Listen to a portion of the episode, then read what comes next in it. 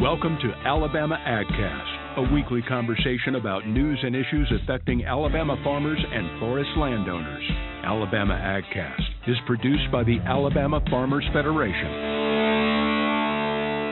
Thank you for joining us for Alabama AgCast. This is Carla Hornady, Director of Cotton, Soybeans, and Wheat and Feed Grains for the Alabama Farmers Federation. Today we're talking with Adam Rabinowitz, Assistant Professor and Extension Economist with Auburn University. He is also the ACES Farm and Agribusiness Management Team Coordinator. Thank you for joining us today, Adam. Thank you, Carla. Happy to be here. This past summer, you arrived in Alabama to work with Auburn University and the Alabama Cooperative Extension System. Tell us a little bit about your background. Sure, I'm really excited to, to be here in Alabama and with Auburn University. Um, before this, I spent the last four years at the University of Georgia on the Tifton campus. Um, I was focused a, a, lot on peanuts and other row crops down there, and uh, that from there, though, I actually started at the University of Connecticut. Um, so my background actually is from the Northeast, and I got my PhD in agricultural economics from the University of Connecticut. Uh, before I was a faculty member as well there, focused more on the dairy industry. Then I came down south to Georgia for four years before now coming over to Alabama. I'm really excited to be here as part of this team. Well, we're excited to have you. Um, what will you be focusing on in, in your position as an assistant professor and extension economist? So my, my focus is going to be more subject matter based rather than commodities. So I'll be spanning all different commodities, whether that be row crops, livestock, specialty crops, and such. Uh, I'll be focused in the production area, policy, and, general risk management. Um, on the production side, I generally support a lot of the other researchers at Auburn University to try to put some economics to what they're doing on some of their field work for production, um, whether it be cost benefit analysis, return on investment, looking at profitability and new methods or technologies.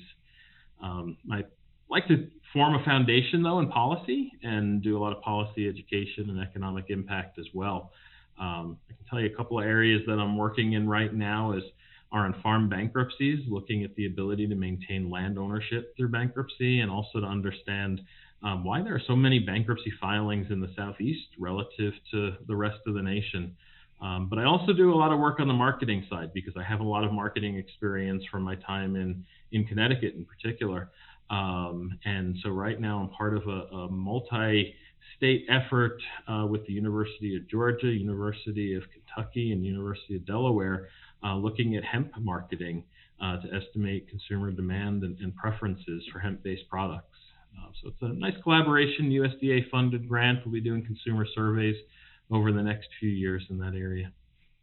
All right. Well, 2020 has been a wild year for everyone. As we mentioned earlier, you arrived um, in Alabama this summer, and we haven't even had the opportunity to meet except for through Zoom or telephone calls. So, as we know, this has been a wild year. How has this um, impacted agriculture sector, and you know what you know impacts have you seen in the short time you've been here?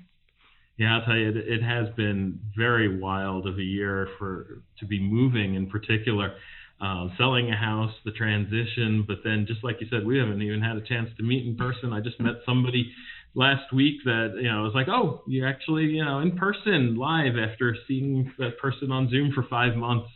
Um, it's definitely a new environment, but agriculture too has seen a number of impacts um, from you know the initial shocks of the pandemic when everything started to close down in, in different areas and we saw these shifts from uh, you know people who were eating away from home to now eating at home because restaurants were closing, large institutions that were closing. That resulted also in, in different product needs and challenges on the supply chain as a result. We saw plant closures in different areas due to health and safety. Um, we've seen decline in, in driving and ethanol production. We even saw trade shipping delays and some slowdown on trade, but that's picked up as well. Um, there are some areas that have actually increased a little bit in terms of their production and opportunities, um, but then there were also others that, that saw more challenges. Um, some of the commodity prices, we saw very big drops right away, only to, to rebound now to six year high prices that we're seeing at the present moment. So it, it's very different for different farm sectors. Uh, there are some sectors that needed more PPE equipment had higher cost of production as a result of keeping workers' safety. Um, also, new distribution methods or different marketing channels. Think about farmers markets that may have closed and the ability to move product that may have been going to an institution now needing to go more direct to consumer. Um, so very different impacts um, through different sectors. And you know, I think we're we're still not at a full recovery, and there's still a lot of uncertainty moving into 2021 in terms of what's going to happen with uh, you know, with the pandemic and, and the spread of um, the virus, even though we do have a vaccine coming. All right, and there have been reports of net farm income increasing throughout the country. What is driving that increase, and what's happening here in Alabama? Yes, we so we do see these reports of net farm income from, in particular, from the USDA that ha, that are increasing throughout the country, and, and what's really focused on that is the government payments that have come out, in particular in the last few years. We've seen dips over the last five, six years in general in terms of prices for a lot of commodities. And in particular, when the trade issues started a, a few years ago, uh, we started to see responses to, to help support and, and provide um, you know, compensation essentially for those losses in those markets for farmers. And so those government payments through the market facilitation program um, have now turned into some government payments with respect to uh, coronavirus food assistance program. Really trying to help farmers recuperate some of the losses, market losses, as a result of inabilities to market their products or lower prices from the pandemic.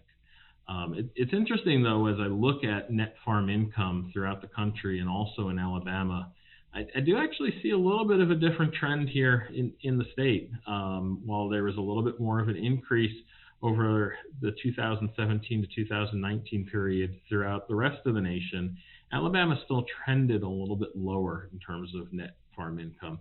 Um, but the same trend in terms of a higher percentage of that coming from government payments uh, is something that is a little bit of a concern throughout the nation. Uh, so we have to think about what's going to happen in terms of prices.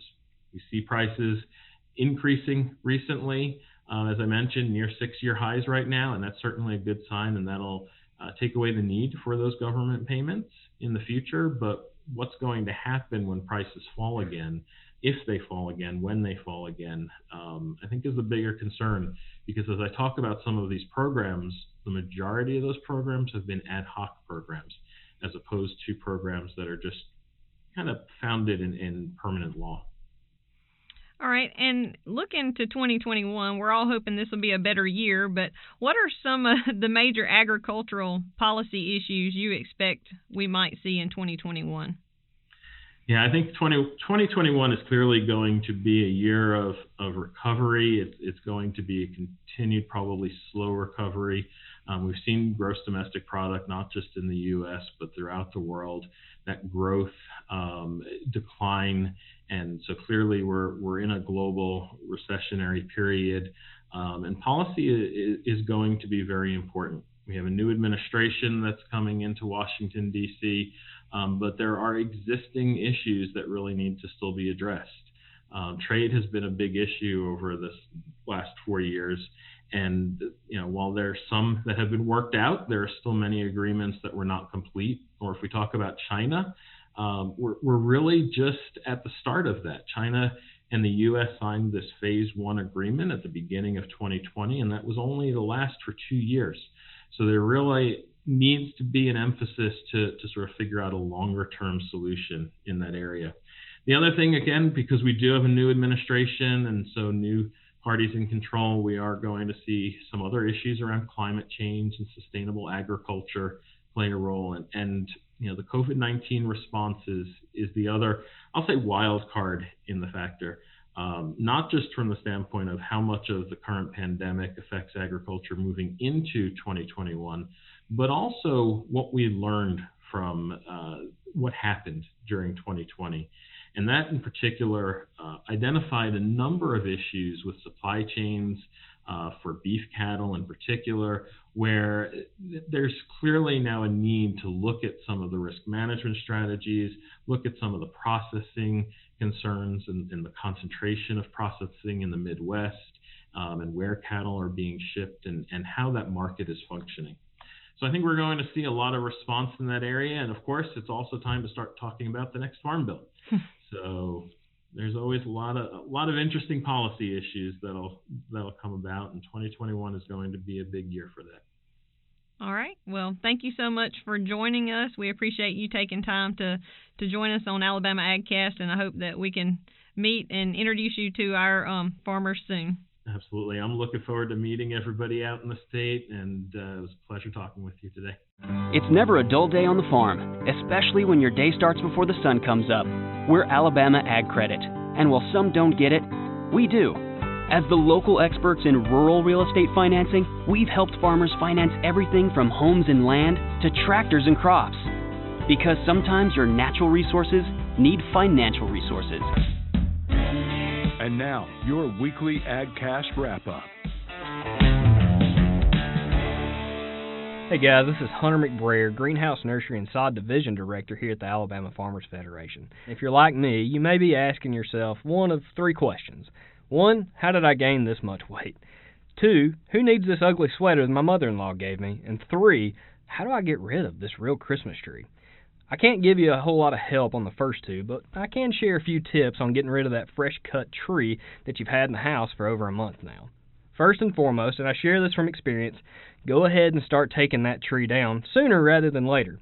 The longer you wait to remove the tree, the more likely you are to make a bigger mess with the needles, and it'll make you a little less excited to get a real tree next year. Be sure, as you take it down, to remove all of the ornaments, the decorations, and any of the lights before taking that tree out of the house. Next, you get to decide what you're actually going to do with it. It's not recommended to burn the tree in a fireplace or a stove as it can lead to a buildup of creosote in chimneys and increase the risk of a house fire.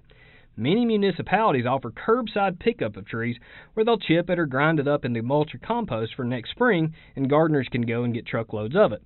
However, our friends in rural Alabama don't really have some of those options, so there are a few other things that you can do to recycle or upcycle that tree. If you're interested in composting it, Go ahead and chop the branches up into really small pieces and add it into your compost pile. The needles can serve as a good source of nitrogen for your compost and it'll break down really quick. That thicker trunk can also be composted, but it'll take a while unless you have a way to chip it up or grind it up to get it down into smaller pieces. Lastly, many people consider the tree to be the gift that keeps on giving. Biologists recommend adding some weight and sinking the trees in lakes or ponds to serve as fish habitat. The structure can attract many small fish, which any fisherman knows will then attract our larger sport fish. Keep track of all these structures and you'll know exactly where to throw a worm or a spinnerbait come springtime. The trees will break down quickly and will only last a few years underwater, so don't hesitate to add a few each year to your lake or pond. That's all for this week's wrap up. Alabama AgCast is sponsored by our friends at Alabama Ag Credit. Give them a call for all your farm and land financing needs. For more information about today's conversation, check out the show notes or visit alfafarmers.org slash agcast. Be sure to follow Alabama Farmers Federation on Facebook, Twitter, and Instagram. Tune in next week for another timely conversation from Alabama AgCast.